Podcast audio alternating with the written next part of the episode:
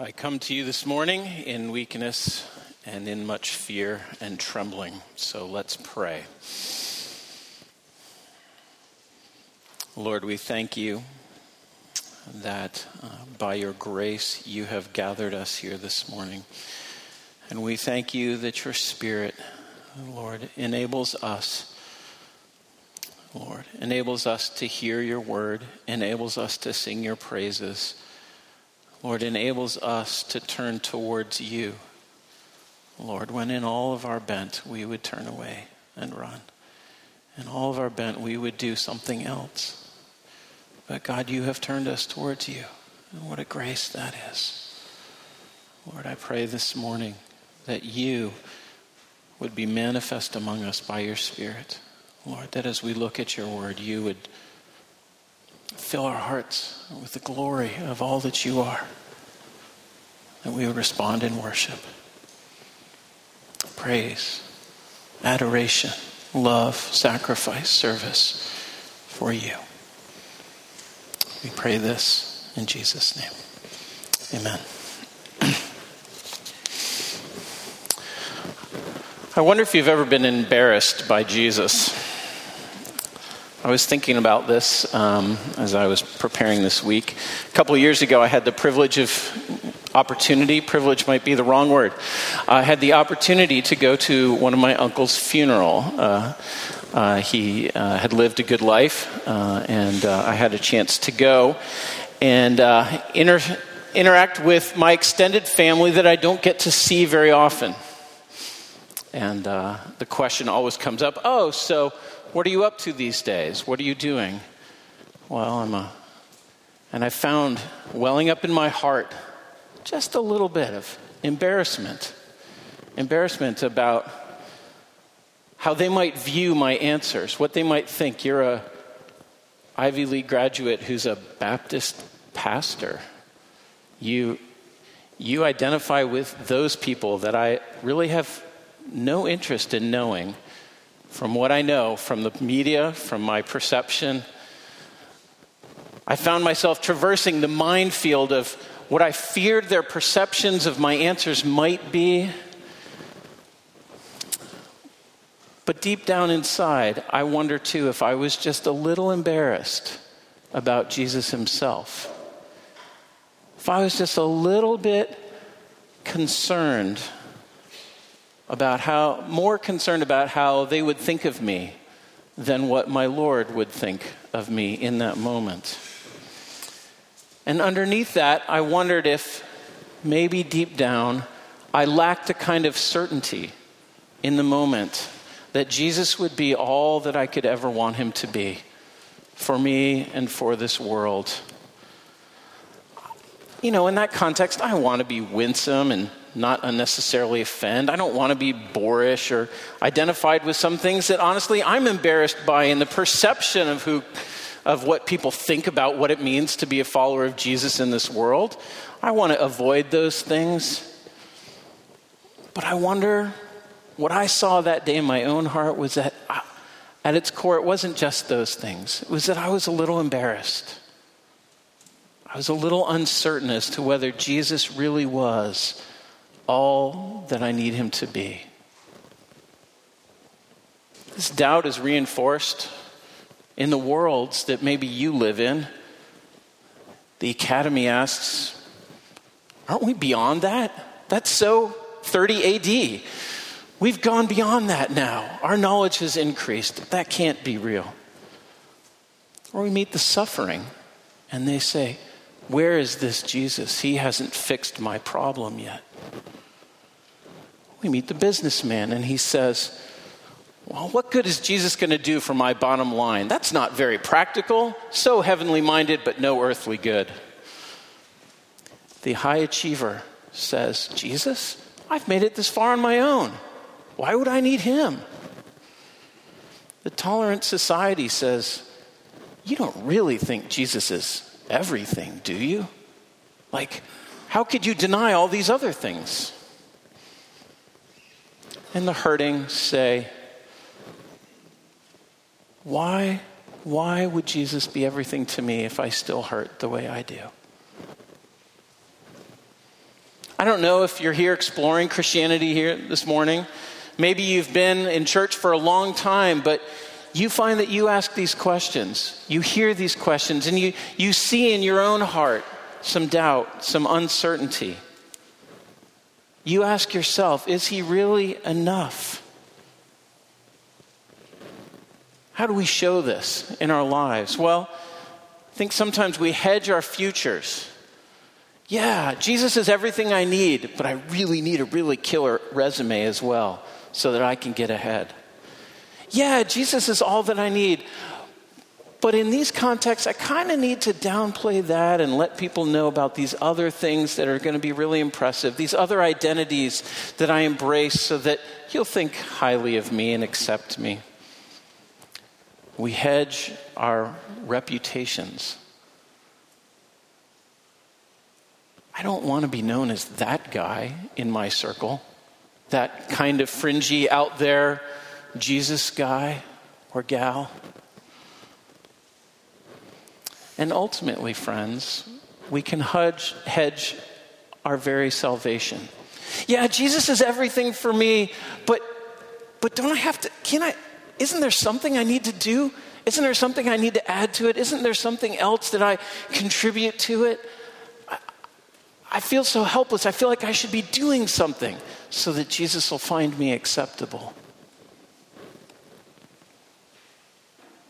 These are ways in which I think we show our doubt that Jesus really is enough, that Jesus is all that we would want.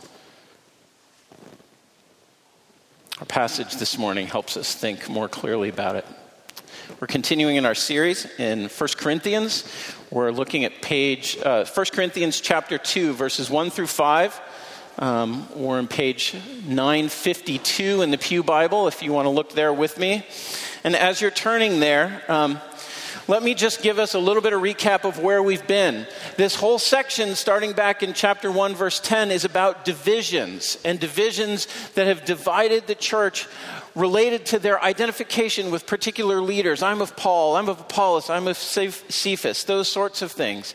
And Paul says, Your divisions are rooted in misplaced identity and a missed evaluation of what is, what's really important in your spiritual leaders in such a way that you have allowed the wisdom of the world, the way that the world around you, the Corinthian world, the competitive get ahead, ride the coattails to the top world, you have allowed those things to shape how you are living together as followers of Jesus. You are more Corinthian than you are Christian in these ways. The Corinthians were on the side of worldly wisdom rather than God's wisdom, which makes foolish the wisdom of the world. And he went on in verses 18 through 25 to say, God showed the foolishness of the wisdom of the world through the very act of salvation, by the cross of Christ, by sending Jesus to die. He shamed all of this worldly wisdom. He exposed all of the human centeredness of those, uh, of those in the church. And he said, um, I want you to see this so clearly how, the, how you have been infected and how you have been shaped by the wisdom of the world. So we went on at the end of chapter 1, verses 26 through 30, and he says, Look, you're competing with one another about being great or being wise or being powerful or being spiritual or being important, but who are you? You can't even make it in the world's eyes, let alone by the kingdom of God. But isn't it great that God has chosen you to display his grace? And so that you might not boast in yourselves, but that you might boast in God and the greatness of the work that God has done. Paul's saying, in your Corinthian example, this is partly how you see the cross of Christ shaming the foolishness of the world and exalting the, fool, uh, the wisdom of God in achieving salvation the way he did. And then the passage we come to t- today, verse chap- chapter 2, verses 1 through 5, he says, And not only was your experience of that, but remember what I was like among you. I want, you to, I want to use my own ministry as an example of what, what God is doing when he confounds the foolishness um, of the world. So, having said that, Let's look at the passage together. chapter 2, verse 1. And I, when I came to you, brothers, did not come proclaiming to you the testimony of God with lofty speech or wisdom, for I decided to know nothing among you except Jesus Christ and Him crucified. And I was with you in weakness and in fear and much trembling. And my speech and my message were not in plausible words of wisdom, but in demonstration of the Spirit and of power that your faith might not rest in the wisdom of men, but in the power of God. Paul uses his own example, his mode of ministry, to try to point the Corinthians again to the thing that he's been trying to help them see for quite a while now in this passage. He's reminding them again Jesus Christ and Him crucified is everything you ever need him to be. He's the content of the gospel, he's the pattern of the gospel messenger, and he alone is the one who gives us true hope of real salvation. So let's look at those things the content, the pattern, and then the hope of salvation. In verses 1 and 2, look with me again. What we see is that Paul says that the content of the gospel testified to is the crucified Christ. His point is actually really simple. It doesn't take a lot of exegesis to see what his main point is. I decided to forsake all of the forms of speech and pattern that you might think would be so impressive and to simply proclaim to you the message of Jesus Christ and Him crucified. Paul says, What did I talk to you about? What did I boast to you about? I talked about one who came and died, one who came and lived a perfect life. And yet, though he deserved all honor and glory and power, he humbled himself, made himself a servant, offered himself up in the place of you and me, was crucified as a rebel, he who had always obeyed his father. He offered himself up in the place of our sin as the perfect substitute and as a sacrifice, giving his very own life to pay the penalty that our sins deserve. He said, This is what I knew among you, you worldly wise who love all these other things. He says this in a context where the Corinthians loved those who were self reliant and self exalting in their rhetoric. We might know of a place like that nearby here, where people think well of fine sounding arguments and, and brilliance and groundbreaking ideas and concepts, where people are in love with those kinds of shows and displays. And underneath it, Paul's exposing the heart. The heart of the wisdom of the world that says, Can you meet my standard of judgment? Can you entertain me, tickle my fancy, impress me, will you? Can you compete and show yourself to be impressive? And you know, it's not only at that fine university next door, but in all of our tribes, no matter where we live, there's going to be some evaluation of I'm going to give you respect because you speak to me or you show yourself in a certain way. Those of you who are in high school, think about this. What do your high school friends value? Sarcasm, irony, quick banter, an ability to communicate in incomprehensible acronyms on a little device in your hand. That's, that's my old man's version of it, right? 140 characters, whatever it is, I don't know. You guys know better than I do. But in each of your tribes, there are going to be certain ways that you're going to be seen as impressive. In each of your little social milieux, there's going to be a certain way that people are going to think well of you if you kind of play along and do the dance. Paul says, I will not play along in order to be heard. Now, let's make sure we don't misunderstand Paul in some other ways that people have misunderstood him. Paul is not saying that you shouldn't be thinking or engaged in healthy conversation with people, right? If you go through the book of Acts, particularly chapters 18 and 19, in Thessalonica, Athens, Corinth, and Ephesus, you see Paul reasoning and persuading Paul isn't saying, I just am going to preach, Jesus died, for the cross, died on the cross for your sins, and that's all I need to say. Paul was engaged in these long conversations, proving from the Old Testament how Jesus was the Messiah, showing how Jesus is the hope, and by the resurrection of the dead, that he is actually the thing that you've been longing for as you worship these idols that you don't know about in Athens, and on and on and on. So it's not about not thinking or not engaging or not per- seeking to persuade a reason. It's also not about not contextualizing. As we read ahead in chapter 9, Paul himself will say, I became all things to all men so that I by all means might win some. To the Jews, I became like a Jew. So we want to remove every stumbling block to someone understanding the gospel, every cultural barrier, every, uh, every personality trait that might somehow mar my ability to share with you about the great news of what God has done in Christ. There's an important place for that. It's not about Paul saying, well, in order to depend on the Spirit and power, I'm not going to prepare for my sermon this week. I'm just going to believe that God's going to lead me and give me the words, and so I'm just going to stand up there and be completely unready and hope that God will bless me. That's not what Paul is saying. Paul is also not saying that he didn't know anything. He actually knew how to make a tent, it seems, uh, because that was his job. He's not saying that the only knowledge that has any value in the world is a knowledge of Christ.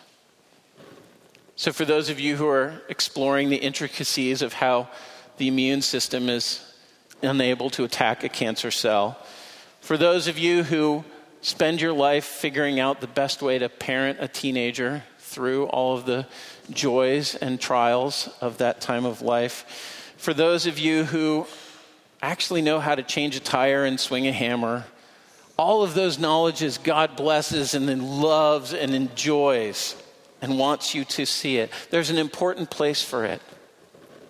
But what Paul is saying is that I am focused on this above all things.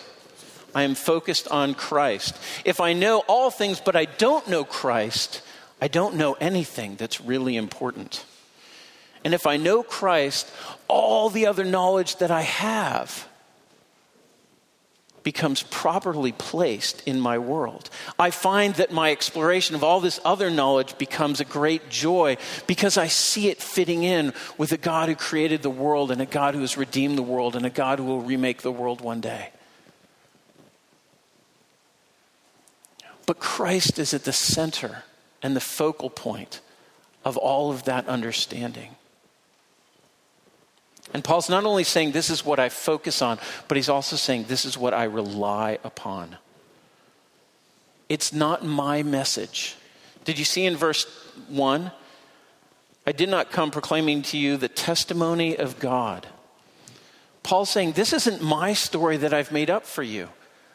I am simply telling you what I have seen and heard, what God has objectively done in history that I am now explaining to you and proclaiming to you. This isn't a self generated message. This is one that I have received and that I am passing along to you. This is what Paul was trying to say in verse 17 and 18 of chapter 1 when he talks about I wanted to come to you, but not in words of human eloquence, lest the cross of Christ be emptied of its power. Verse 18 For the word of the cross is folly to those who are perishing, but to us who are being saved, it is the power of God. And that's what I'm relying on. God's message is going to come to you. And as I speak it, it is God's power that is going to be at work at you, not because I'm clever or because I'm impressive.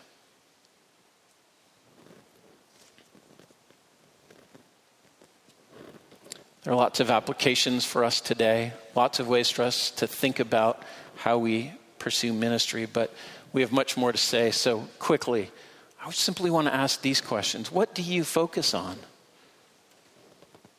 What do you focus on in your life? What do you spend time investing in? What do you talk about? What do people know you for? Secondly, what do you rely on? When things get difficult, when the pressure is on, where's your default? Is it to run to the shadow of the cross and to find there strength and comfort and solace and hope? Or do you run to every other strategy, every other hope, every other prop to try to get you through? And Paul says, I determined to know nothing among you but Jesus Christ and Him crucified. He's saying Christ is all that you ever really need. He's not only the content of Paul's preaching, but he's also the pattern. Look with me again in verses 3 and 4. Let's read it. And I was with you in weakness and in fear and in much trembling, and my speech and my message were not in plausible words of wisdom, but in demonstration of the Spirit and of power Again, it's, it's fairly straightforward. It seems Paul's saying, I wasn't relying on myself. I actually came to you in weakness and in fear and in trembling. And it's interesting, the commentators wrestle with what was Paul afraid of? Paul didn't seem to be uh, uh, shrinking back and not proclaiming the glory of Christ, nor, in fact, did it seem like he was ineffective. There were actually people responding to his preaching. But interestingly, in the middle of that account, where some were responding and some were not, as is typical, as we saw in the book of Acts, as we saw the proclamation of the gospel. The Lord comes to Paul at night. Do you remember what he says in Acts 18? The Lord says, Don't be afraid. I have many more in this city. Paul wasn't afraid of man's response. He wasn't afraid of persecution. He wasn't afraid of his own inability. I don't even think he was afraid of the fruitlessness of his ministry. I think he was afraid that he might not be able to faithfully discharge the calling that God has given us. And he might be afraid, humanly, he might have said, Is this really, is this really worth it? Can I actually do this? And God comes in and he says, Paul, remember, this isn't your ministry, this is mine. I'm using you. Go be faithful, but do so in great freedom and boldness, not fear. Do it in great faith because I am the God who already has people in the city. I'm going to be at work. So don't be afraid. Paul's weaknesses in Corinthians are often tied to his physical inability, to his lack of impressiveness of, of his persona. Um, there are lots of different ways that people have seen this. Um, Paul says, I came to you in that way. It reminds you a little bit. Oh, and then he says, I came to you in that way in a demonstration of the Spirit and of power. Well, what does that look like? It reminds you a little bit of the church in Corinth. Paul writes to them about this. We know, brothers, loved by God, that He's chosen you because our gospel came to you not only in word, but in power and in the Holy Spirit and with full conviction. You know what kind of men we proved to be among you for your sake. And then he goes on to say, And you endured great suffering as a result of your faith, and you were steadfast. And what, that's because I, I saw that though I came and proclaimed to you what was real was that God had worked in your life. In fact, this is exactly what he says further on in the letter of 1 Thessalonians chapter 2 verse 13 he says, "We thank God constantly for this that when you received the word of God which you heard from us, you accepted it not as the word of man, but as what it really is, the word of God which is at work in you believers." Paul says, when I came, the whole manner of my coming was not to make much of me, but to follow in the patterns of John the Baptist. I must decrease so that he must increase, so that Jesus would be exalted, so that when, uh, when others heard his preaching, they didn't think, wow, Paul's a great orator. They thought, wow, Jesus is a great Savior. And they would be cut to the quick. They would see the weight of their sin and the offensiveness before God. And they would see the glory of what God has done in Christ. And they would turn and believe and be filled with joy their forgiveness that they have, be filled with a new life that overflowed in so many ways. Paul came with dependence, not displays or skill or ability. He came in humility, not in human exhibitionism. He came in weakness, not in a show of power or authority. He came like the blind man in John 9 said, I don't know about that Jesus, but once I was blind and now I can see.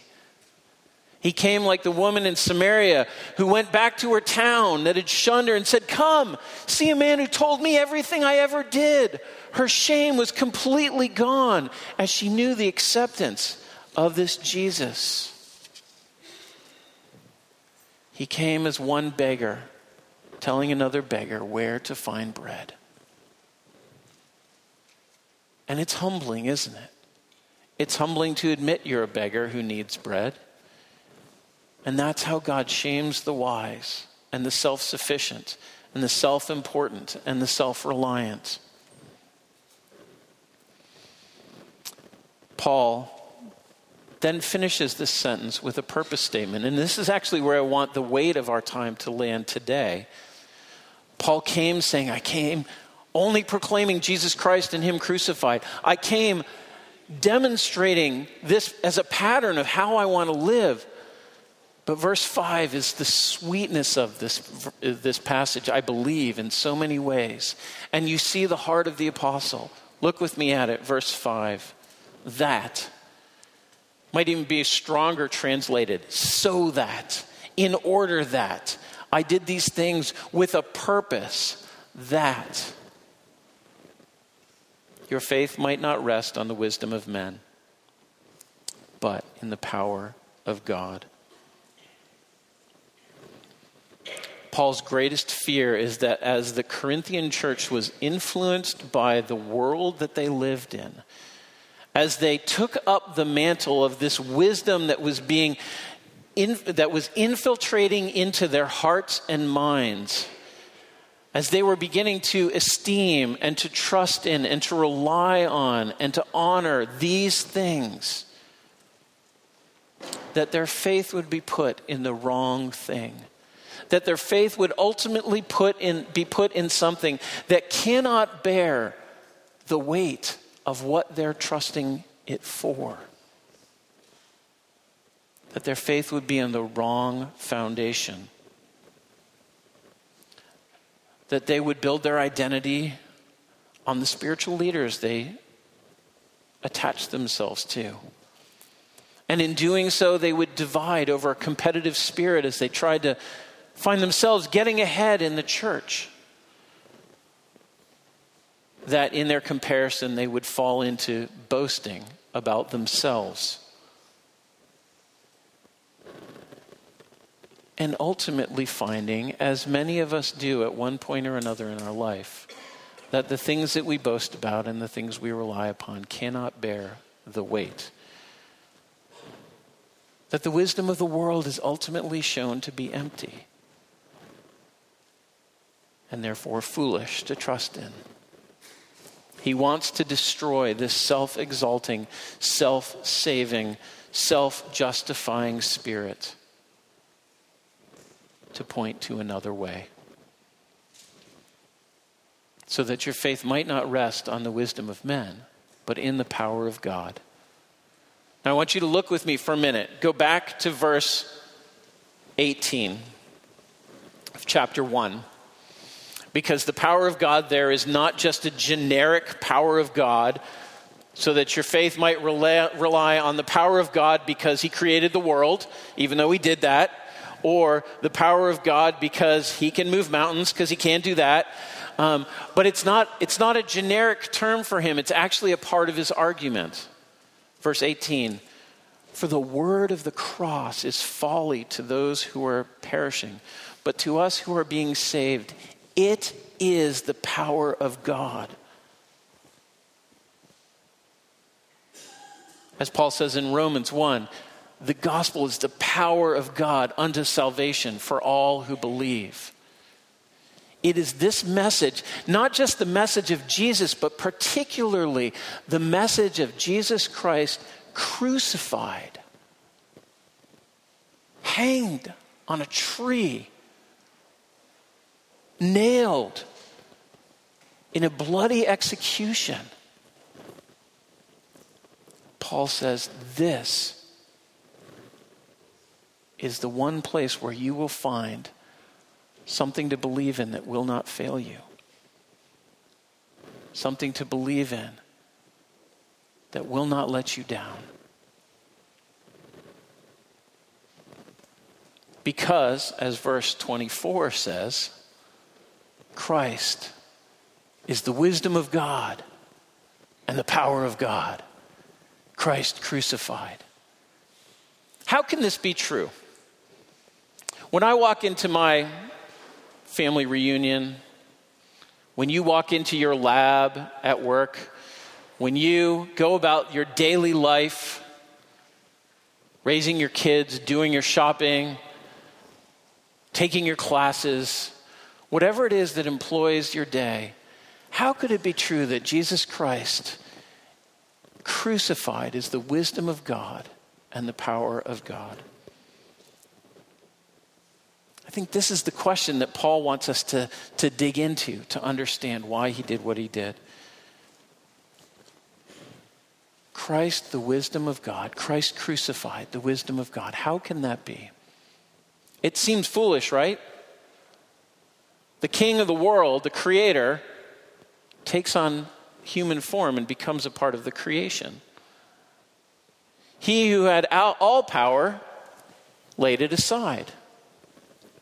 He who knows everything submitted himself to another.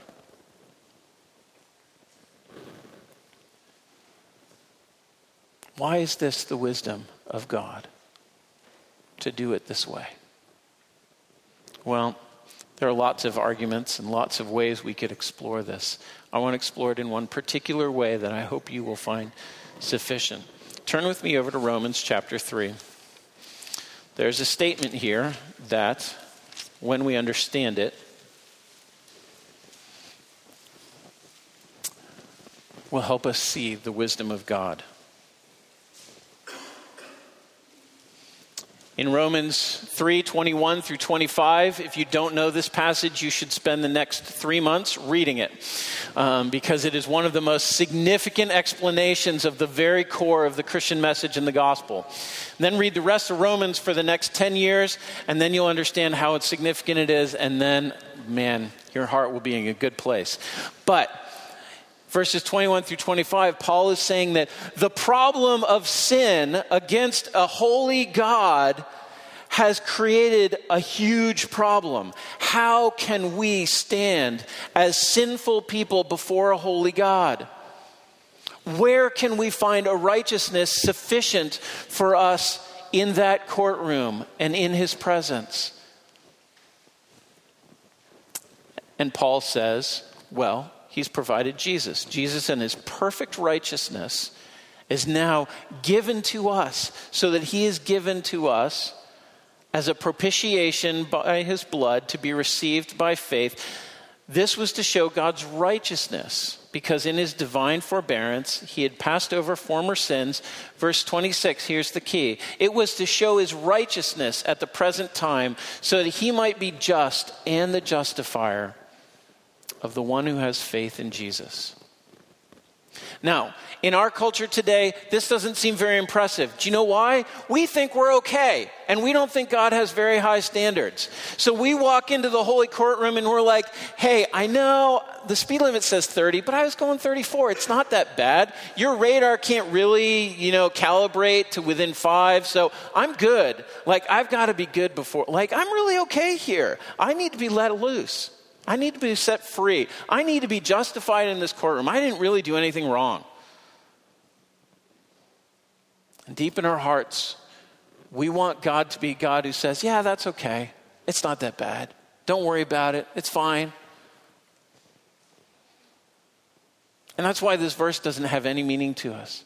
But if we understand that God is perfectly holy, and in his holiness, he loves all that is good and beautiful and right in the world, and therefore any deviation from that perfection is an aberration and an offense to the beauty of that perfection that God is and that God intended for us as human beings and that our step away and out of all of that goodness and beauty and, and, perfection that God is, is an act not just of misstep, but it is an act of rebellion. It is an act of rejection. It is an act of wanting to go in the ways of the world and to say, I know better than God what is good and right in, in this world.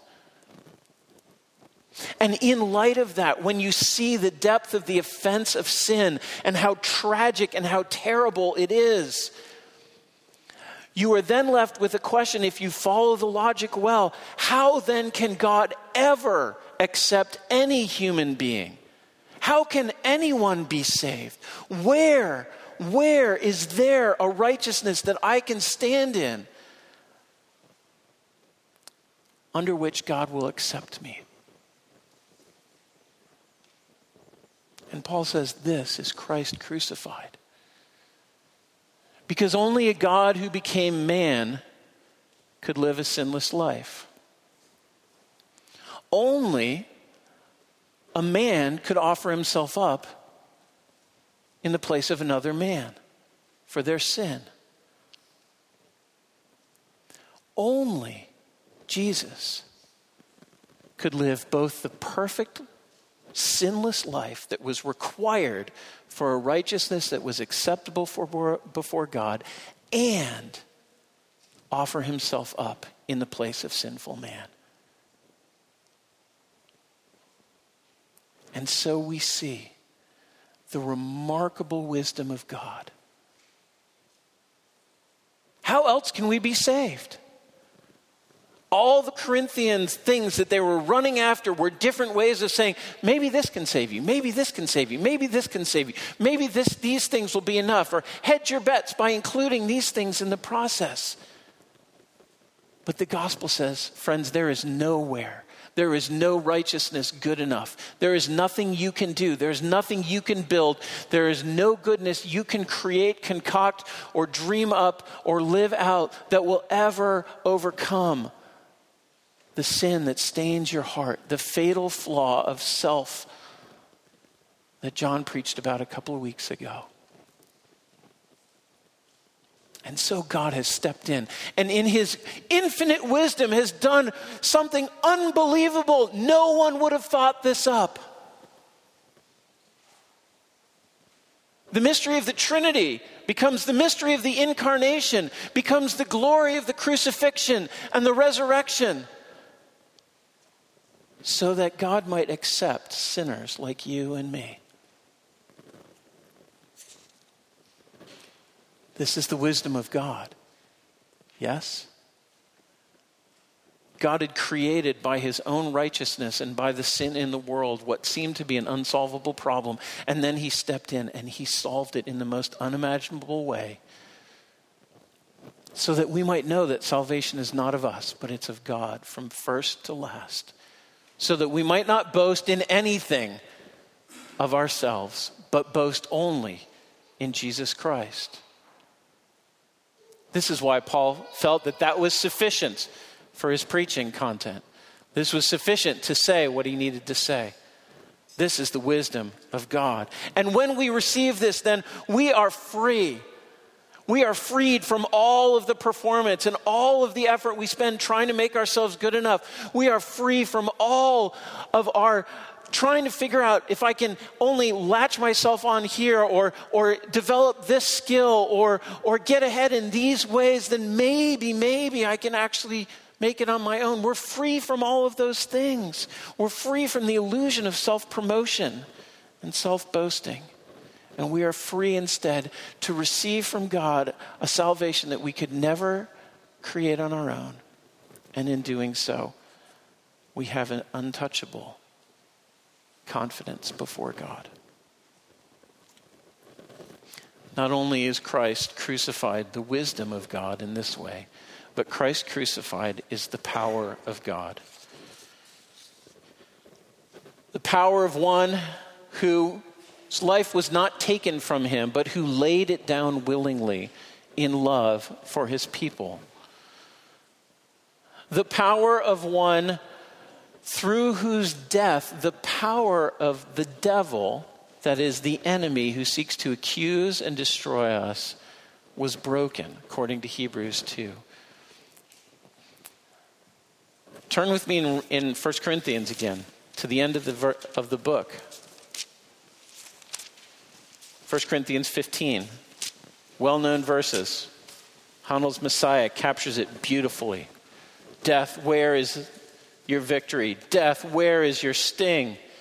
The sting of, sin, of death is sin, and the power of sin is the law. But in the flow of the argument, Jesus Christ is risen from the dead, and therefore, thanks be to God who gives us the victory through our Lord Jesus Christ. Because when we are identified with Christ by faith, when we take upon his righteousness, then we now know that we will be raised with him, that death is no longer the great enemy, but death is a defeated foe, and death is actually a gateway into eternity and glory with God. That the stain of sin has actually been removed, and by his resurrection, we know that there is a life for us that will have no more sin, and therefore no more tears, and no more sorrow, and no more strife and also no more boasting and no more self promoting. And this is the power of God that this creator God who entered into this incredible act of crucifixion, he also rose from the dead. And he did this to rescue us and to create a kingdom not by oppression, not to impose himself forcefully upon us, but by humility and by submission to his Father. By offering himself up as a sacrifice, he gained the greatest victory in all the world. Friends, we want so much for there to be a power in the world that makes things right, don't we? We want the famine to end. We want the terrorists to be stopped. We want the sickness to be cured. We want our own little kingdoms of our lives to be successful and happy. But, friends, Jesus comes and he says, All the powers of this world can't solve those things. They've been going on for a long time, haven't they? As much as we so desperately want to believe that it'll get better, it's not going to. But Jesus has come, and Jesus has defeated the power of sin and death in this world. And those are the greatest enemies. Think about how the world would be changed if we were not afraid of death anymore. Think about how much good we could do in the world if we didn't spend all of our time justifying ourselves See about how different it would be if we walked in the pattern of one who came not to be served, but to serve and to give his life a ransom for many. The power is not in the display, and the power is not in the show. The power is in the substance of Jesus Christ and Him crucified. And part of what Paul is saying to the Corinthian church is you know this power because you are here. You have heard this message, and it has changed your life. And I say that to many of you this morning. You know this power. Don't doubt it, don't question it. What we think is wise is not really wise enough to help us navigate the world we live in. What we think is strong isn't really strong enough against the most profound enemies of life. But, friends, we have Christ crucified, the wisdom of God and the power of God. And if you're exploring this morning, figuring out what Christianity is all about, I tell you, this is it Jesus Christ and Him crucified. Understand it, seek it, seek to understand how this could be true, how anyone could believe this. And if you are a believer, be strengthened in your belief. Don't doubt. Don't doubt. Don't be embarrassed by Jesus and Him crucified, but believe. Let's pray. Lord, we thank you for Jesus and we thank you for Him crucified. Lord, this is the great work that you have done for us. Lord, we pray that you would this morning help us to understand and to see it, and in, in doing so, that we would believe. And by believing, we would have life in your name. For your glory, we pray in Jesus' name. Amen. There's no fitting way to follow up from a sermon like this than to do a baptism, to testify to the power of God in, in our lives. So, John or Greg, I don't know.